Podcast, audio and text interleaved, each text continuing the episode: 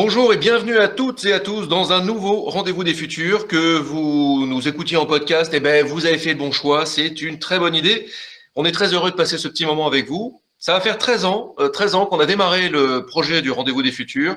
Et depuis 13 ans, nous explorons les changements en cours, en multipliant les regards, les points de vue, en démontrant l'importance cruciale de la couleur, de la nuance, de la conversation. Je suis Éloi Choplin et cette émission est proposée et conçue grâce aux enthousiasmes, que dis-je, grâce au talent conjugué de Gilles Carré du Cube et de l'Écosphère Aguelos. Aujourd'hui, la liste des mots-clés est plutôt pas mal garnie quand même. Donc l'émission va être dense.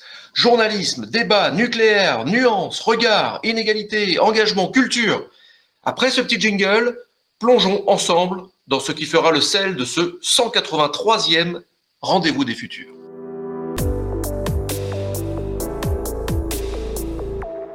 Alors je vous présente notre invité. Euh, moi j'ai une méthode bien à moi, une méthode que certains peuvent dire une méthode de feignant, mais je vais voir le profil euh, du réseau social à l'oiseau bleu, vous voyez, parce que c'est un profil très court, très assumé, et puis et, à jour aussi. Donc on va voir si j'ai bon. Hervé Kempf, rédacteur en chef de Reporter, le quotidien de l'écologie, auteur de Comment les riches détruisent la planète aux éditions du Seuil. Hervé, bonjour. Bonjour. Est-ce que j'ai bon sur la présentation là comme ça? J'ai l'impression que oui. Bon, parce que bien sûr, si on veut vraiment euh, aller beaucoup plus loin, on peut aller sur Wikipédia, on peut aller sur votre page chez Reporter. Euh, bref, votre parcours ne se résume pas non plus dans ces euh, quelques signes sur, sur Twitter.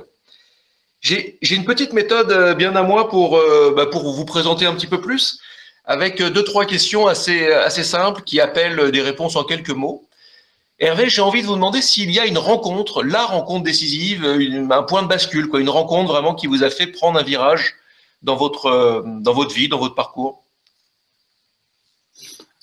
Une rencontre de personnes, euh, je ne pense pas, mais un événement qui a été celui de Tchernobyl et un livre qui est euh, Le principe responsabilité de Hans Jonas, qui est un très grand livre sur l'écologie.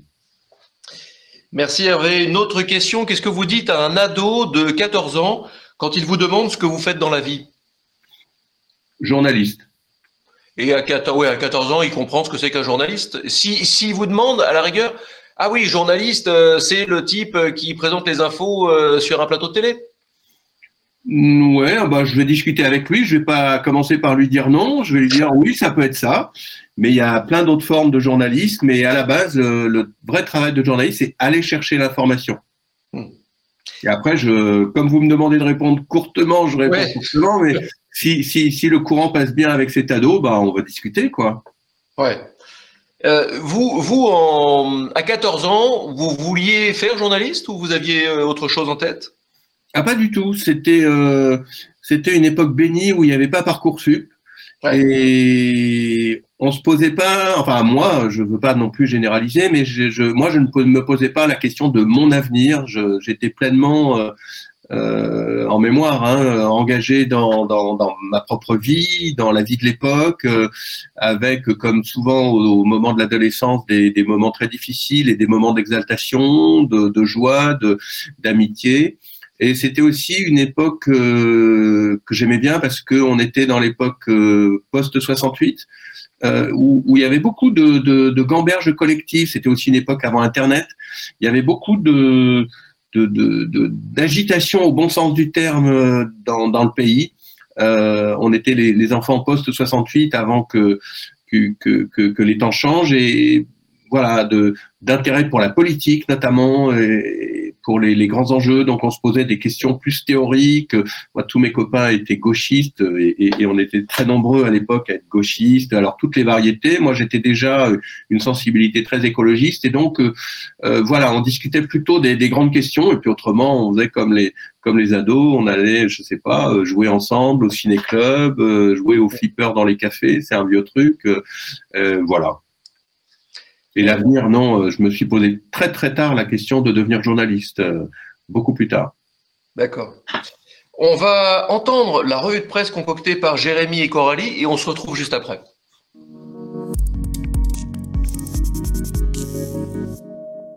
Dans le dernier rapport du GIEC sorti le 28 février, nous pouvons lire ces mots. Les médias traditionnels encadrent et transmettent les informations sur le changement climatique. Ils ont un rôle crucial dans la perception qu'en a le public, sa compréhension et sa volonté d'agir. Partant de ce constat, et comme nous le raconte un article de Blast du 13 septembre, le média vert.eco lance l'idée de la rédaction d'un manifeste réunissant les acteurs de la profession autour des enjeux écologiques, du vivant et de la justice sociale. La tâche est confiée à Anne-Sophie Novelle, journaliste traitant de ces sujets depuis plus de 15 ans. Fin avril, une réunion de 15 journalistes est organisée. Cette réunion est décisive. Nous nous mettons d'accord sur l'idée d'être à l'écoute des attentes de la société et de rassembler le plus de monde possible. Nous décidons d'abandonner l'idée du manifeste au bénéfice d'une charte dont la formulation pourrait, avec concision, proposer un certain nombre de principes définis par la profession pour la profession afin de faire bouger les lignes dans les rédactions. Il s'agit de lister des points précis pour faire évoluer les fondamentaux du métier. Ainsi, après quelques mois de travail, la charte est rédigée autour de 13 points, parmi lesquels nous trouvons traiter le climat, le vivant et la justice sociale de manière transversale, faire œuvre de pédagogie, élargir le traitement des enjeux, révéler les stratégies produites pour semer le doute dans l'esprit du public, ou encore consolider l'indépendance des rédactions. L'ensemble des 13 points et leurs détails sont à retrouver dans une tribune du 16 septembre publiée sur reporter.net. Et l'on peut dire que c'est un succès, comme nous l'apprend le site dédié chartejournalisme-écologie.fr. Quelques 1500 journalistes ont signé la charte pour un journalisme à la hauteur de l'urgence écologique, ainsi qu'une centaine de rédactions, des boîtes de production, des syndicats de journalistes, des écoles et des instituts de formation. La richesse du travail collectif mené autour de ce texte saura, on l'espère, proposer une boussole utile pour aiguiller les pratiques journalistiques vers un meilleur traitement des enjeux du siècle. Ce n'est pas moralisateur. C'est une boussole en 13 points pour rappeler aux journalistes que lorsqu'on traite l'actualité aujourd'hui, il ne faut pas hésiter à faire des liens, à avoir une approche assez transversale de la question. Il nous faut une nouvelle grille de lecture. Explique Anne-Sophie Novelle dans un article à lire et une émission à écouter sur le site rcf.fr. La militante Bastua Swamadoun met tout de même un bémol. D'une part, je trouve ça très positif parce que le traitement de l'écologie est vraiment catastrophique et je pense que c'est nécessaire d'avoir une initiative de cette ampleur-là qui peut emmener des médias mainstream. Mais j'ai trouvé qu'il y avait des écueils parce que dans les différents principes, il n'est pas indiqué qu'il fallait donner la parole à des acteurs différents. Il ne faut pas que les médias ne sollicitent plus que les scientifiques. Il faut faire parler également les victimes du dérèglement climatique. Je pense qu'elles ont un regard particulier et important à apporter sur l'écologie. Alors pour tout ça, il faut former les journalistes et futurs journalistes. C'est un des points de la charte et c'est ce à quoi se sont attaqués Gilles Ramstein et Bruno Lansard, tous deux en charge du Master 2 Climat et Médias de l'Université Paris-Saclay. Les instigateurs du projet, lancé initialement à Lille en 2017, reviennent sur ces cinq premières années dans une interview du 22 septembre parue sur Uzbek Erika. Entre manque de moyens et de reconnaissance institutionnelle, la formation a pourtant motivé nombre de scientifiques et de journalistes désireux de travailler ensemble dans un but simple. Faire en sorte que les journalistes climat ne se voient plus refiler tous les sujets que leurs collègues ne savent pas traiter, même quand ils les concernent directement. Tous les journalistes, dans toutes les filières, devraient être formés sur le climat. Une démarche à élargir à tous les citoyens si on en croit le rapport Jouzel alertant sur la quasi-absence d'enseignement des enjeux environnementaux dans les parcours scolaires. L'enjeu est fondamental toutes les jeunes générations vont être confrontées frontalement à des problèmes très graves. Pour les appréhender et ne pas se laisser déborder par l'émotionnel, il faut absolument qu'elles soient équipées d'une solide culture scientifique. À partir de la fin du collège ou au début du lycée, je crois effectivement qu'on pourrait mieux décliner les impacts du changement climatique sous différentes formes. Pourquoi ne pas les décliner dans toutes les matières généralistes? Philosophie, géographie, économie? De toute façon, pour les générations futures, le sujet va être incontournable. Tu sais, en même temps, moi, euh, parfois moins j'en sais, mieux je me porte. Je, suis pas sûr que faire l'autruche ce soit une bonne solution. Je ne fais pas l'autruche, je suis une autruche. Mais non, mais ça c'est une poule. Et ça fait comment alors une autruche? Bah je sais pas, attends, je cherche. Ah bah ça alors C'est génial, vas-y remets.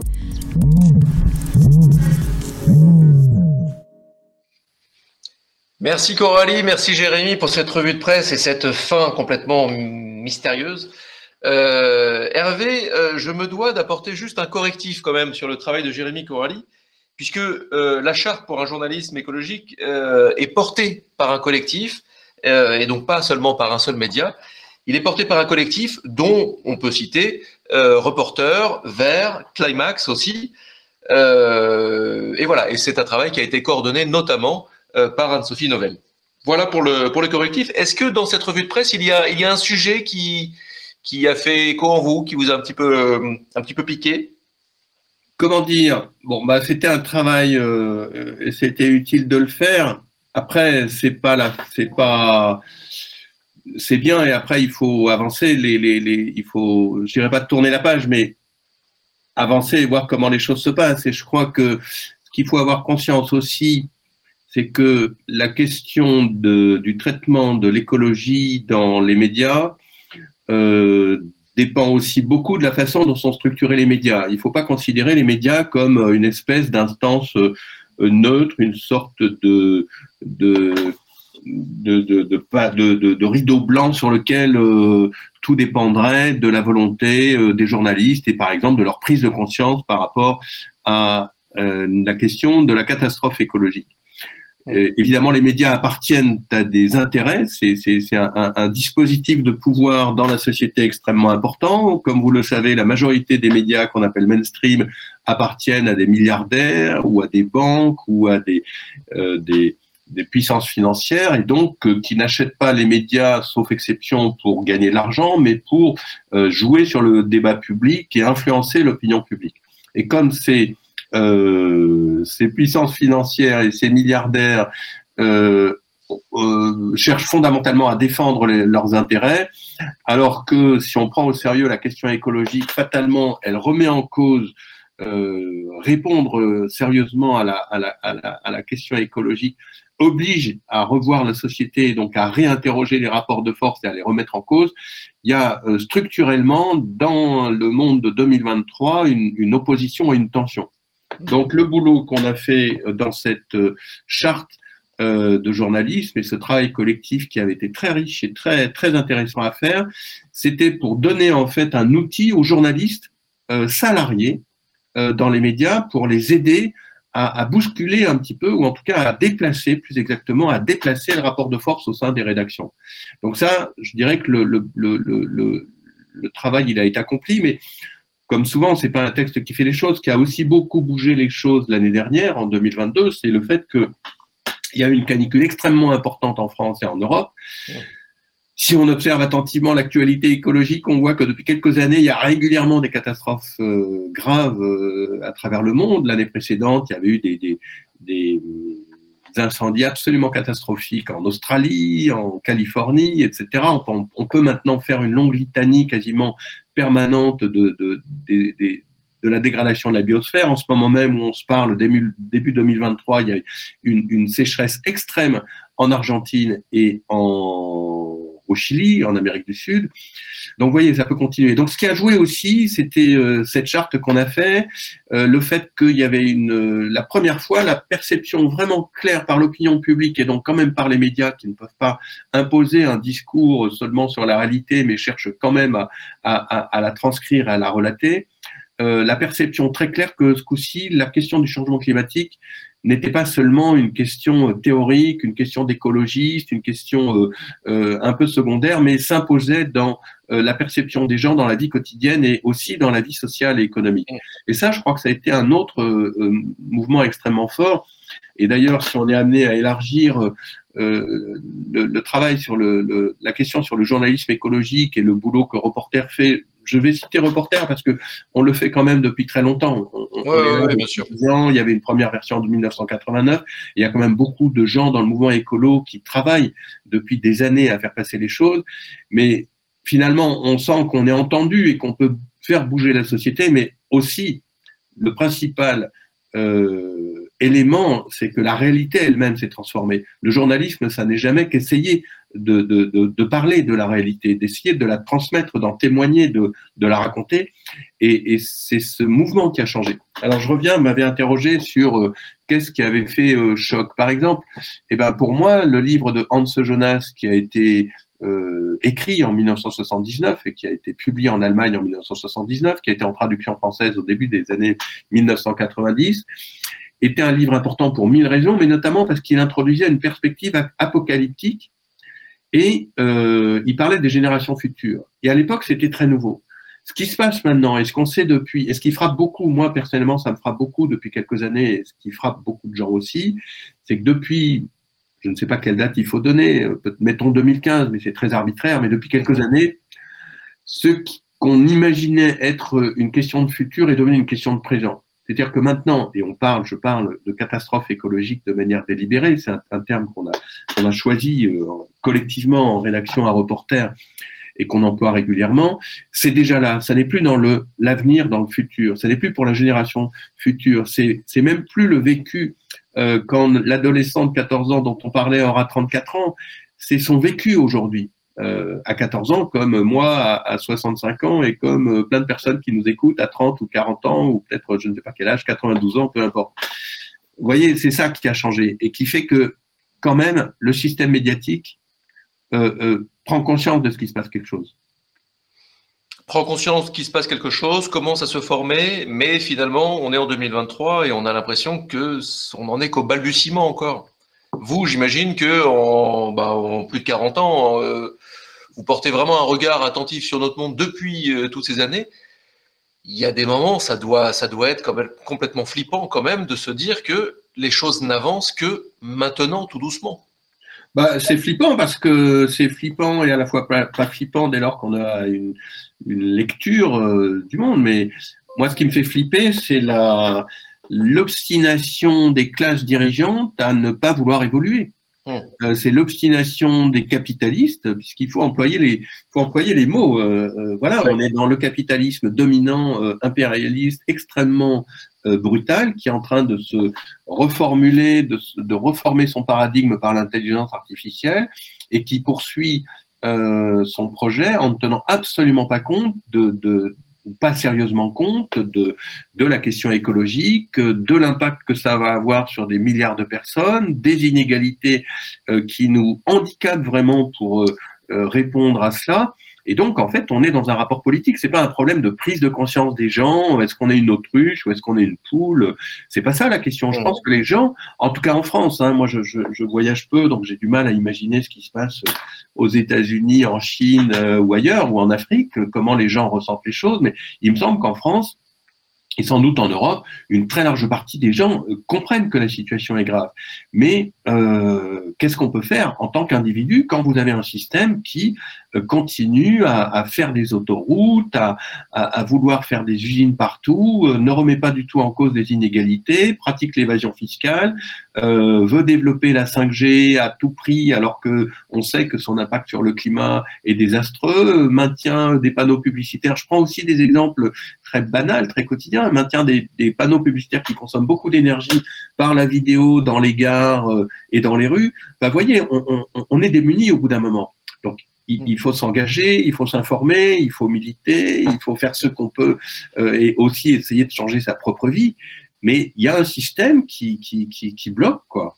Et, là, euh, c'est ça qui est flippant en fait. C'est pas est-ce que les gens ont conscience ou pas. Les gens, ils sont pas totalement, à mon avis, euh, autonomes, libres, etc. On est, et moi aussi, très largement déterminé par ce qu'on entend, par ce que euh, par ce qu'on nous dit, euh, et, etc.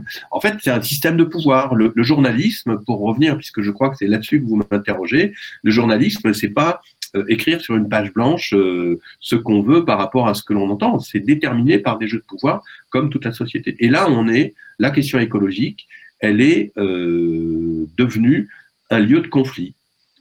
C'est enfin, comme ça qu'il faut l'analyser, me semble-t-il un lieu de conflit et ça la pointe aussi euh, ça a été un peu abordé dans la revue de presse de Jérémy Corali le manque de, culture scientifique économique à la fois des journalistes mais aussi des dirigeants politiques des dirigeants des entreprises. Il n'y a qu'une seule vue il n'y a pas euh, cette, écoute d'autres points de vue et de culture surtout scientifique mais c'est pas seulement un enjeu de culture scientifique, parce qu'il faut pas croire que la science est une instance totalement neutre qui serait euh, euh, totalement dégagée d'enjeux euh, d'enjeux politiques.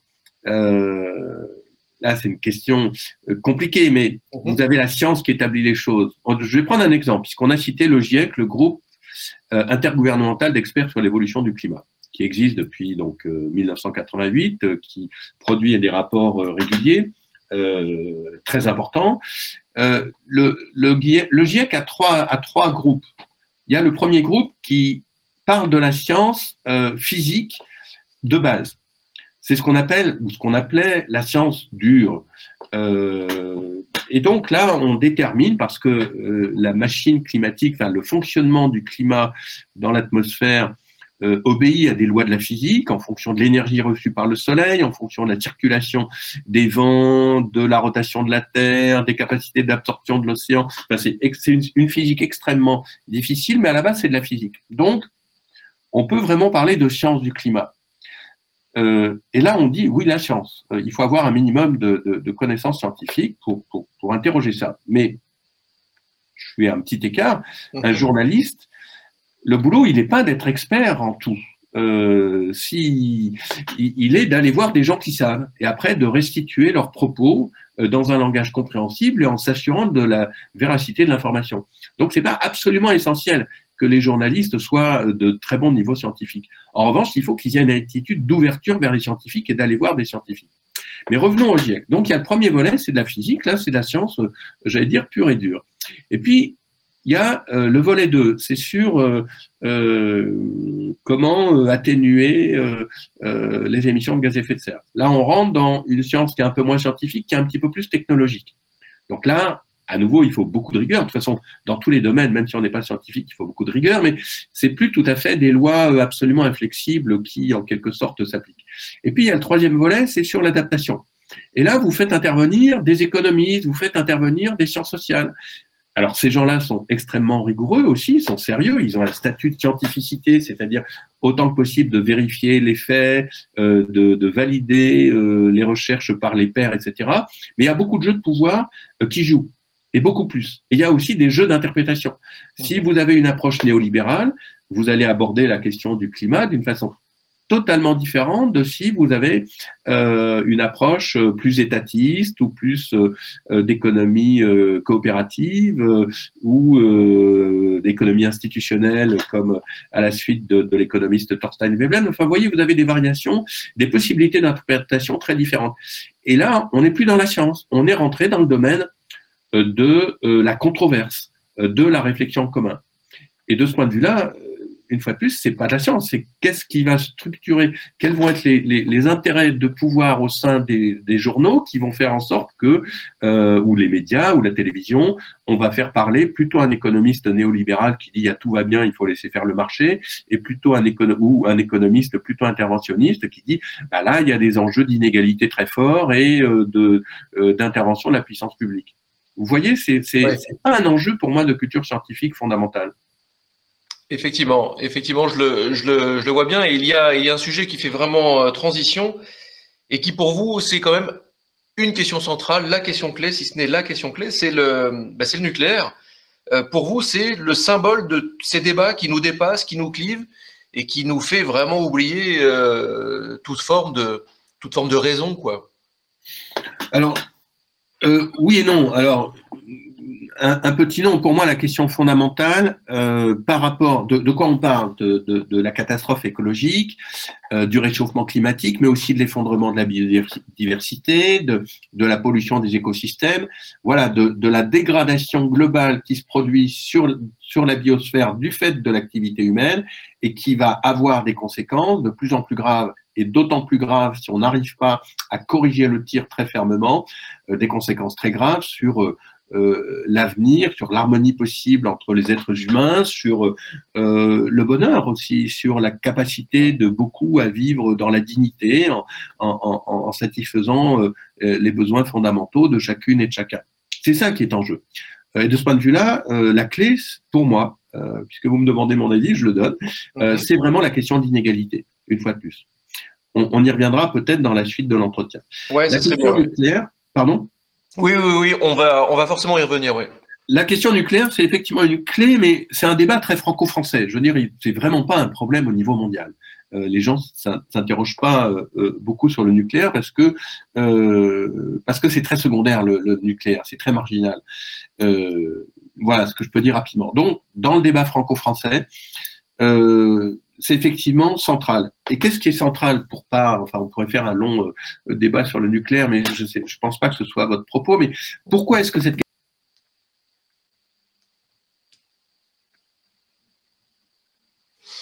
Allô, allô, Hervé?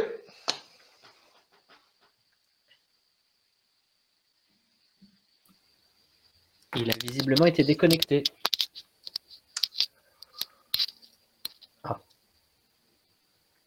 Allô, vous m'entendez? Allô Hervé, oui, on vous entend. On vous a perdu au moment où, Oui. ben, vous rentriez dans le pourquoi. Euh, c'est une question. Voilà, je, je vais reprendre la phrase, je pense que je l'ai en tête, donc euh, vous pourrez faire un raccord, je pense. Bon, super, merci beaucoup Hervé. Euh, pourquoi le, le nucléaire est un tel problème en France?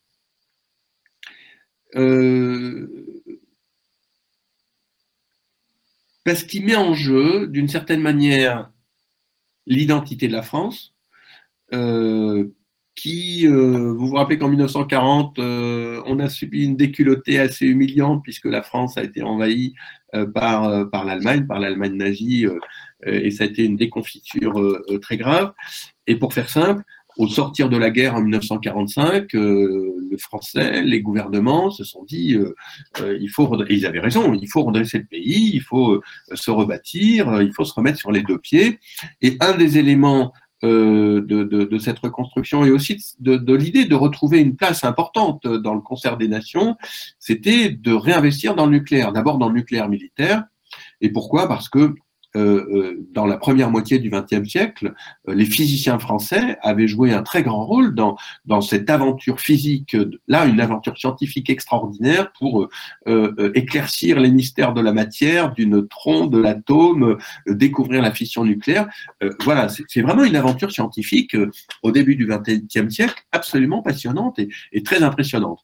Et donc, euh, bah, on avait ce savoir, et ben, on, l'a remis, euh, on, l'a, remis en action, si, je peux dire, pour développer le nucléaire, d'abord militaire, euh, dans l'idée de retrouver une place importante euh, sur le plan international. Et puis, on a développé beaucoup de capacités, incontestablement, de, de savoir-faire humaine, technique. Après est venu le nucléaire civil, on a développé à marche forcée, et pas toujours d'ailleurs, on l'oublie, euh, ça n'a pas été euh, euh, euh, accepté euh, totalement par, euh, par les gens. Euh, chaque fois qu'on implantait des centrales nucléaires, euh, euh, il y avait très souvent énormément d'opposition parce que les gens euh, euh, l'acceptaient mal, mais toujours est-il que ça s'est fait avec des effets euh, positifs euh, qui- qu'il faut reconnaître, qui sont là, des effets bénéfiques, aussi beaucoup euh, d'effets, me semble-t-il, néfastes, aussi bien en France que, que dans le monde avec des accidents très graves. Et on se retrouve maintenant dans une situation où toute l'industrie nucléaire, la filière nucléaire française va mal. En fait, mais là, je ne vais pas rentrer dans le détail, mais du fait même de la façon dont, dont- dont ça a été géré par les, les nucléaristes eux-mêmes, et où ils essayent de se raccrocher au climat, alors que euh, le, change, le, le- le nucléaire en France et développer le nucléaire en France ne répond pas du tout à la question du climat. Euh, et que, alors pourquoi? Bah, Parce que si on prend au sérieux la question du climat, et vraiment on le fait, euh, vous comme moi et comme ceux qui nous écoutent, celles et ceux qui nous écoutent, euh, c'est maintenant qu'il faut réduire nos émissions de gaz à effet de serre de manière très forte. Nous nous sommes engagés en tant que France, avec l'Union européenne, à réduire nos émissions de gaz à effet de serre de, 5, de 50% d'ici 2030. Ça veut dire, en gros, de 5% par an. C'est vraiment très fort. On ne le fait pas du tout. On est à peine à euh, 0,3%, je crois, de baisse pour 2022, à- le chiffre à vérifier, mais on n'est vraiment pas dans la bonne trajectoire. Euh, si on parle de nucléaire et qu'on construisait des E EPR2, euh, il serait au mieux euh, le premier serait opérationnel en 2037. Donc ça ne répond pas du tout aux enjeux actuels qui sont d'aller vite.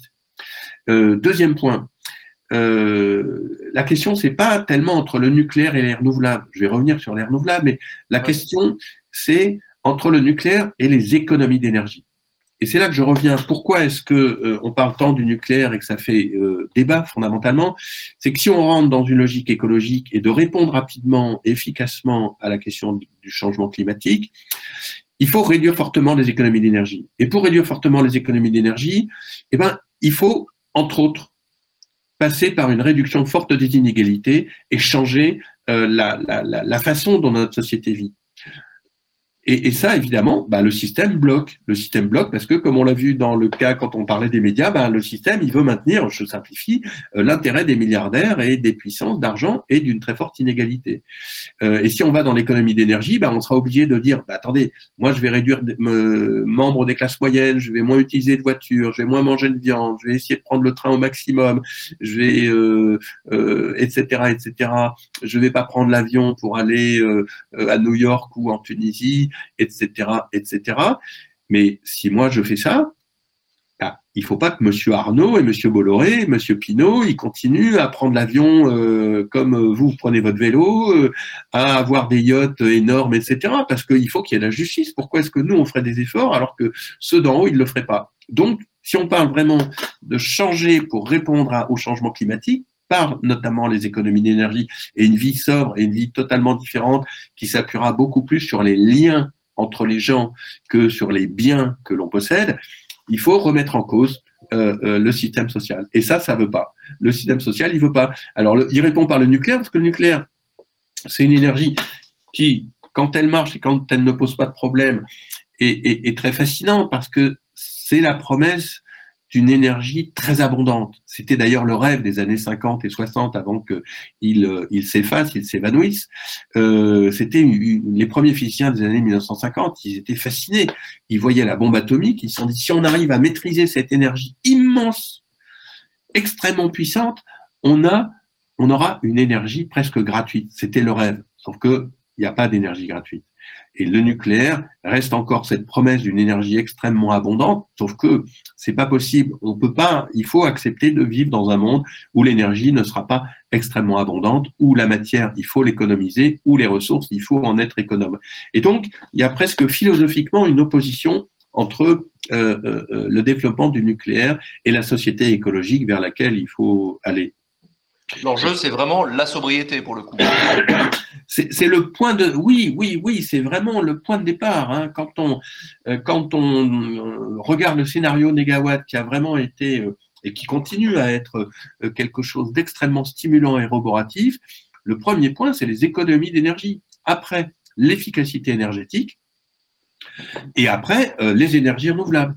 Mais effectivement, et, c'est là, moi je me bagarre beaucoup et on se bagarre beaucoup à reporter pour faire passer cette idée, euh, tout en ayant une position critique du nucléaire euh, qu'on assume totalement. Pourquoi? Parce qu'elle est fondée sur les faits et qu'il n'y a pas d'erreur euh, qui soit imprimée. voilà, les faits sont là. la bagarre, c'est d'expliquer aux gens et à tous ceux qui s'intéressent à ces sujets, il faut mobiliser tous nos moyens sur les économies d'énergie. Comment on fait Pardon, je suis un petit peu enrhumé. Comment est-ce qu'on rend la sobriété désirable? Comment on, le fait dans la justice? Comment on le fait aussi dans l'idée de satisfaire les besoins et que tout le monde soit, sinon heureux, mais après tout, il faut jamais oublier le bonheur dans la vie, c'est important, mais en tout cas se sente bien.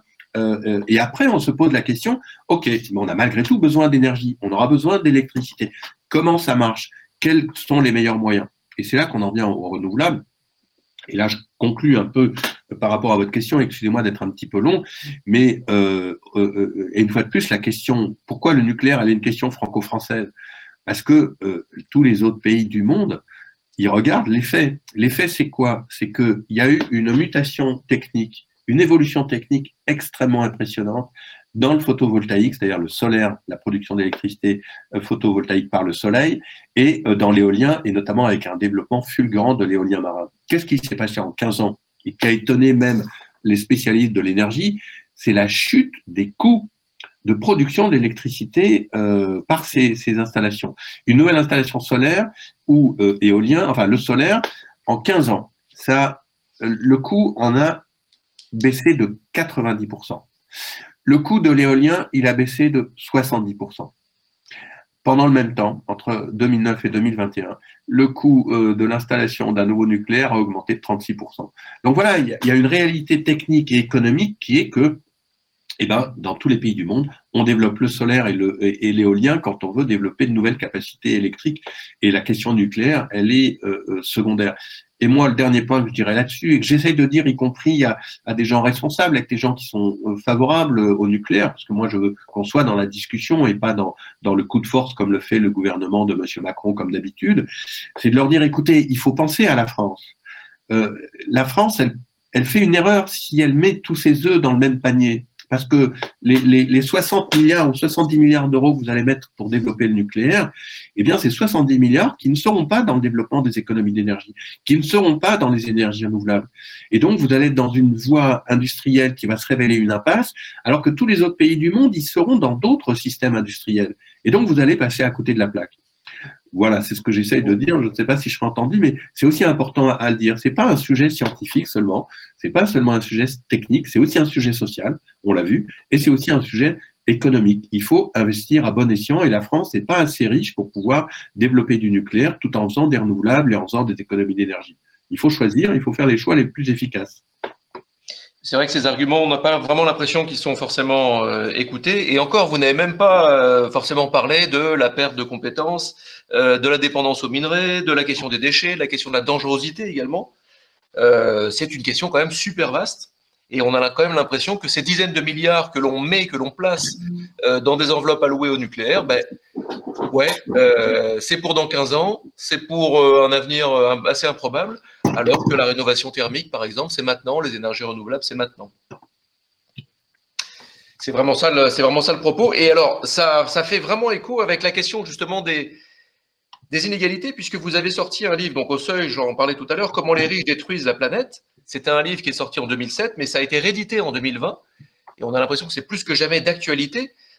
La crise des dérèglements climatiques, c'est la manifestation d'une nouvelle lutte des classes pour vous?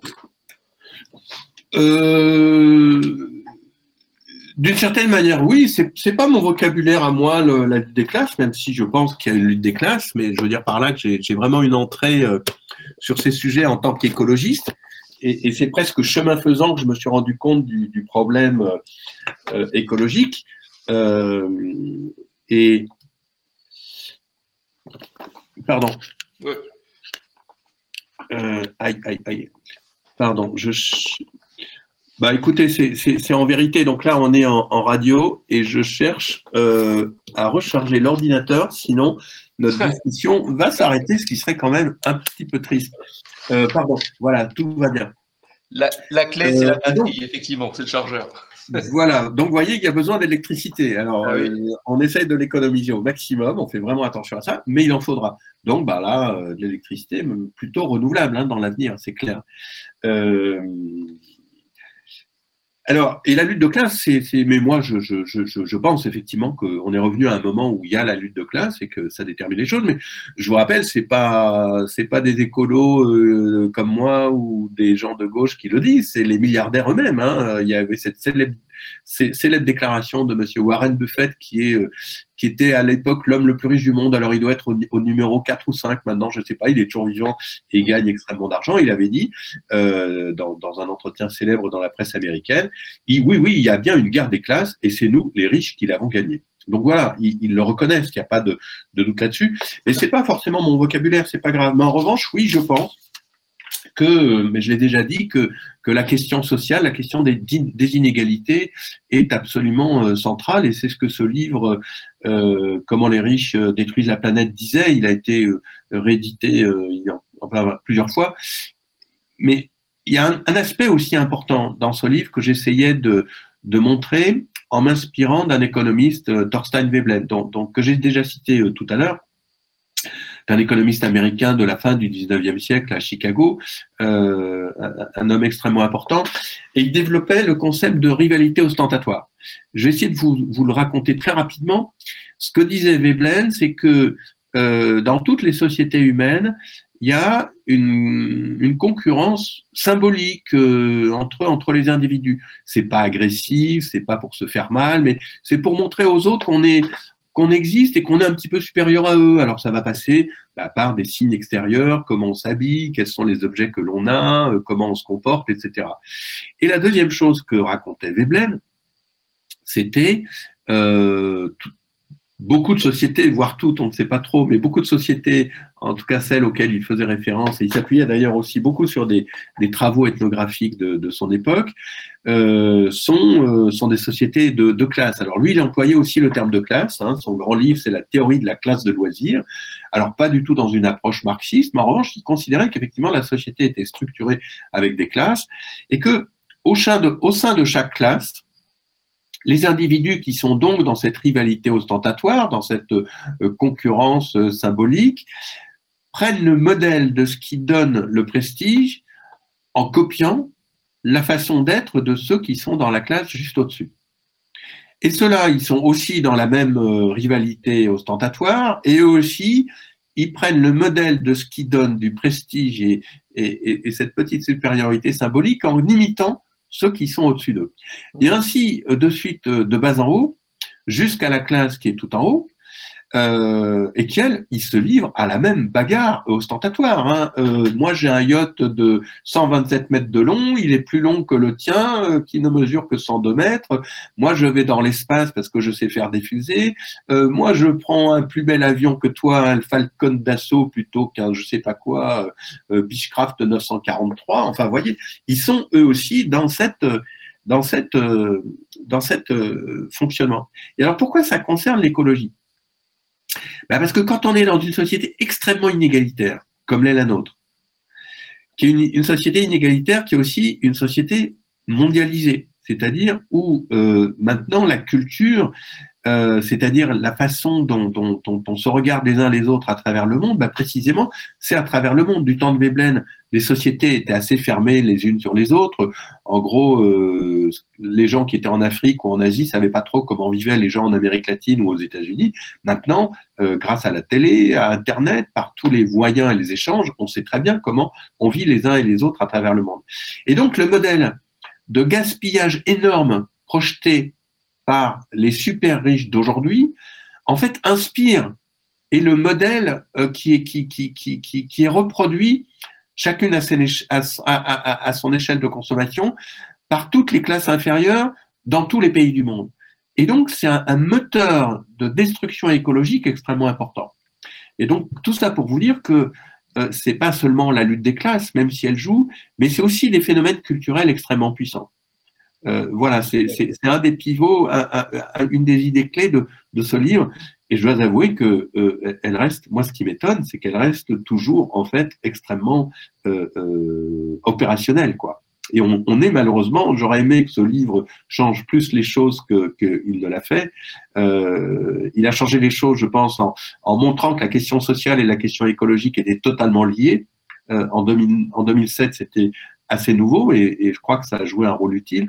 En revanche, même si on sait comment se comportent les riches et dans l'univers symbolique et dans l'univers de la rivalité ostentatoire, ça ne les empêche pas de continuer à, utiliser leurs yachts, euh, leurs avions privés, à considérer que l'ordre du monde est tout à fait satisfaisant. Mmh.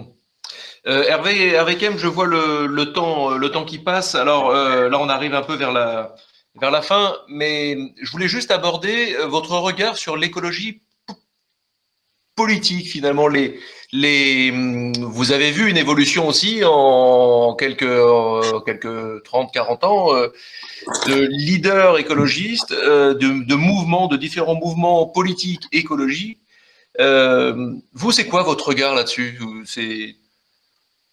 Bah, très partagé. Je, je, suis pas sûr que j'ai raison, mais je fais partie de celles et ceux qui pensent en tout cas dans un pays comme la France, euh, avec son histoire politique, qui a besoin d'un parti écologiste. Mmh. Euh, voilà, je, je, c'est mon opinion, je suis pas sûr d'avoir raison, mais je, pense ça. Euh, deuxième point, il, il, a une belle histoire, mine de rien. Il remonte aux années 70 avec des gens qui, qui ont été pionniers, qui se sont souvent battus tout seuls contre tout le monde et qui ont, qui ont porté un message de manière tenace à des moments où c'était pas facile. Euh, et pour ça, moi, je, leur en suis reconnaissant. Et il y a beaucoup d'entre eux qui méritent vraiment de l'admiration ou beaucoup d'estime. Euh, dans la période plus récente, je pense que c'était un choix politique euh, compréhensible et largement pertinent de s'allier avec la gauche. Mais le problème, c'est que la gauche, c'était essentiellement le parti PS, le parti socialiste, qui a trahi, qui a trahi depuis depuis 20 ans. En, acceptant totalement le néolibéralisme, en abandonnant son idéal de justice sociale et en acceptant euh, les règles du jeu posées par, euh, euh, par le renouveau du capitalisme. Et du coup, ben, on a du mal à distinguer entre, et notamment le quinquennat de Monsieur Hollande avec Monsieur Valls, a été particulièrement catastrophique parce que ça a dégoûté les gens de ce courant politique en faisant croire que bah, la gauche c'était c'était ce PS et c'était ces gens-là. Et malheureusement, le parti écologiste s'est associé à ça en n'ayant pas su être assez courageux euh, pour rompre et, afficher une, position beaucoup plus forte et beaucoup plus sociale. Et donc on se retrouve maintenant dans une situation où euh, la gauche doit refaire tout le travail euh, de, retrouver ses bases, parce que les gens, euh, notamment des classes populaires ou d'une partie des classes moyennes, se disent bah ils sont tous nuls et même quand ils se présentent de gauche, en fait ils nous défendent pas du tout et donc ces gens se tournent éventuellement vers le Rassemblement national et vers des partis d'extrême droite. Donc on est dans cette situation, euh, voilà, me, semble-t-il. Donc il y a tout un travail à faire euh, de, de, de, de, refaire la gauche et de refaire une gauche qui est écologiste. Et de ce point de vue-là, moi, je, je pense que la France insoumise est, aussi importante que ce qu'on appelle Europe Écologie Les Verts. Et d'ailleurs, je ne désespère pas que le Parti socialiste aussi euh, retrouve euh, un, vrai mordant et, et, une vraie démarche, et même que le Parti communiste pour ce qu'il en reste, mais il, il, il est une histoire, ben j'espère, j'aimerais bien qu'il devienne aussi écolo, parce que malgré tout, ils, ils nous apprennent aussi des choses par rapport aux classes populaires et, et, et aux gens qui, qui, souffrent dans ce pays. Donc voilà, moi je suis assez euh, optimiste dans ce sens-là euh, qu'il y ait cette euh, union des gauches et sachant qu'une vraie gauche et qui, sait qu'il faut allier fortement, vraiment, la question écologique qui est maintenant inséparable de la question du social et de la justice sociale. Et puis, euh, bah voilà, pour le Parti écologiste lui-même, j'ai l'impression qu'il est en train de se reformer dans une démarche assez positive, j'ai assez confiance, mais j'ai un, fond euh, à être assez optimiste. Et je dirais que c'est pas seulement le parti écologiste, c'est qu'il y a quand même un mouvement écologiste. On parlait tout à l'heure de la conscience. Il y a quand même des milliers ou des dizaines de milliers, je sais pas, mais partout à travers la France, des gens qui se bagarrent, beaucoup de jeunes qui qui s'engagent, qui se disent là, il faut vraiment que les choses bougent. Voilà, et pas seulement par la politique, par par euh, par du militantisme, par des luttes, par des blocages, par par aussi essayer de transformer la vie euh, en, en vivant collectivement de manière sobre et en développant d'autres de l'agriculture, d'autres systèmes énergétiques, d'autres systèmes de production.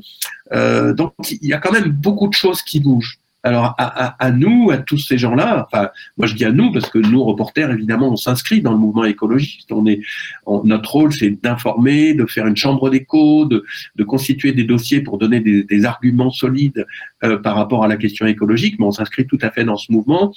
Et je trouve qu'il y a quand même euh, tout ce qu'on appelle les alternatives. Bah ça fait chaud au cœur quoi.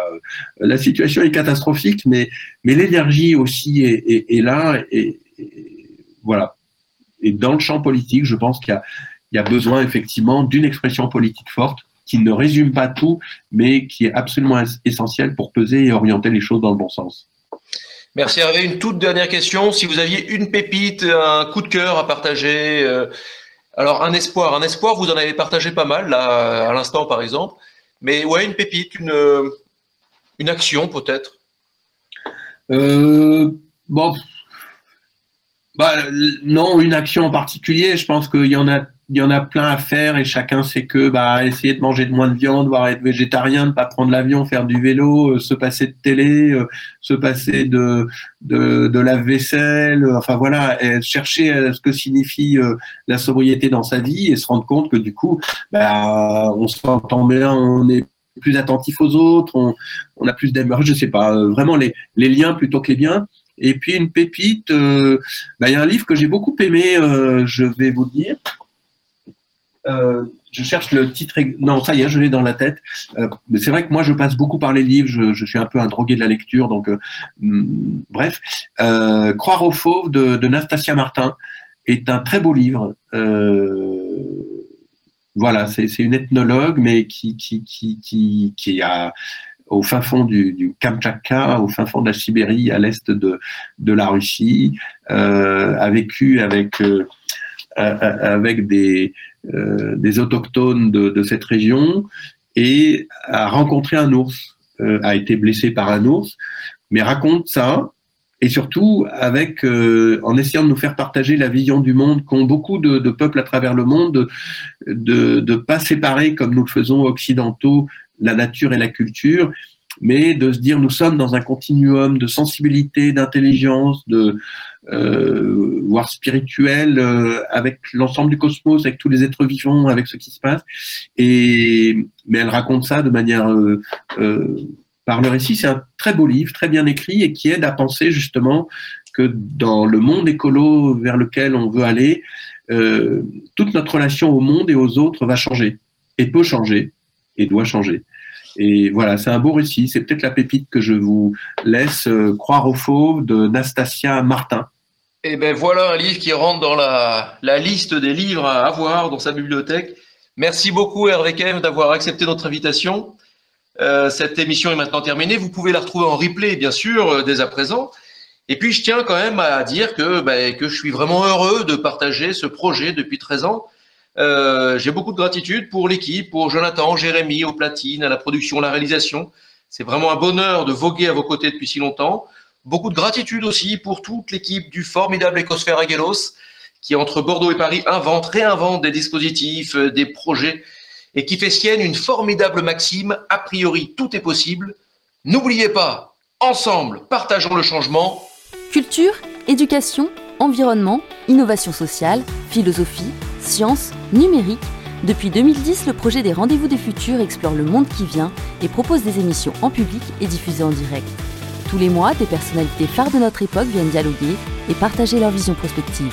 C'est avec plus d'une centaine d'invités éclectiques et des dizaines de chroniques que nous vous invitons à vous interroger sur notre monde et à imaginer celui de demain. Suivez-nous, abonnez-vous et ensemble, partageons le changement.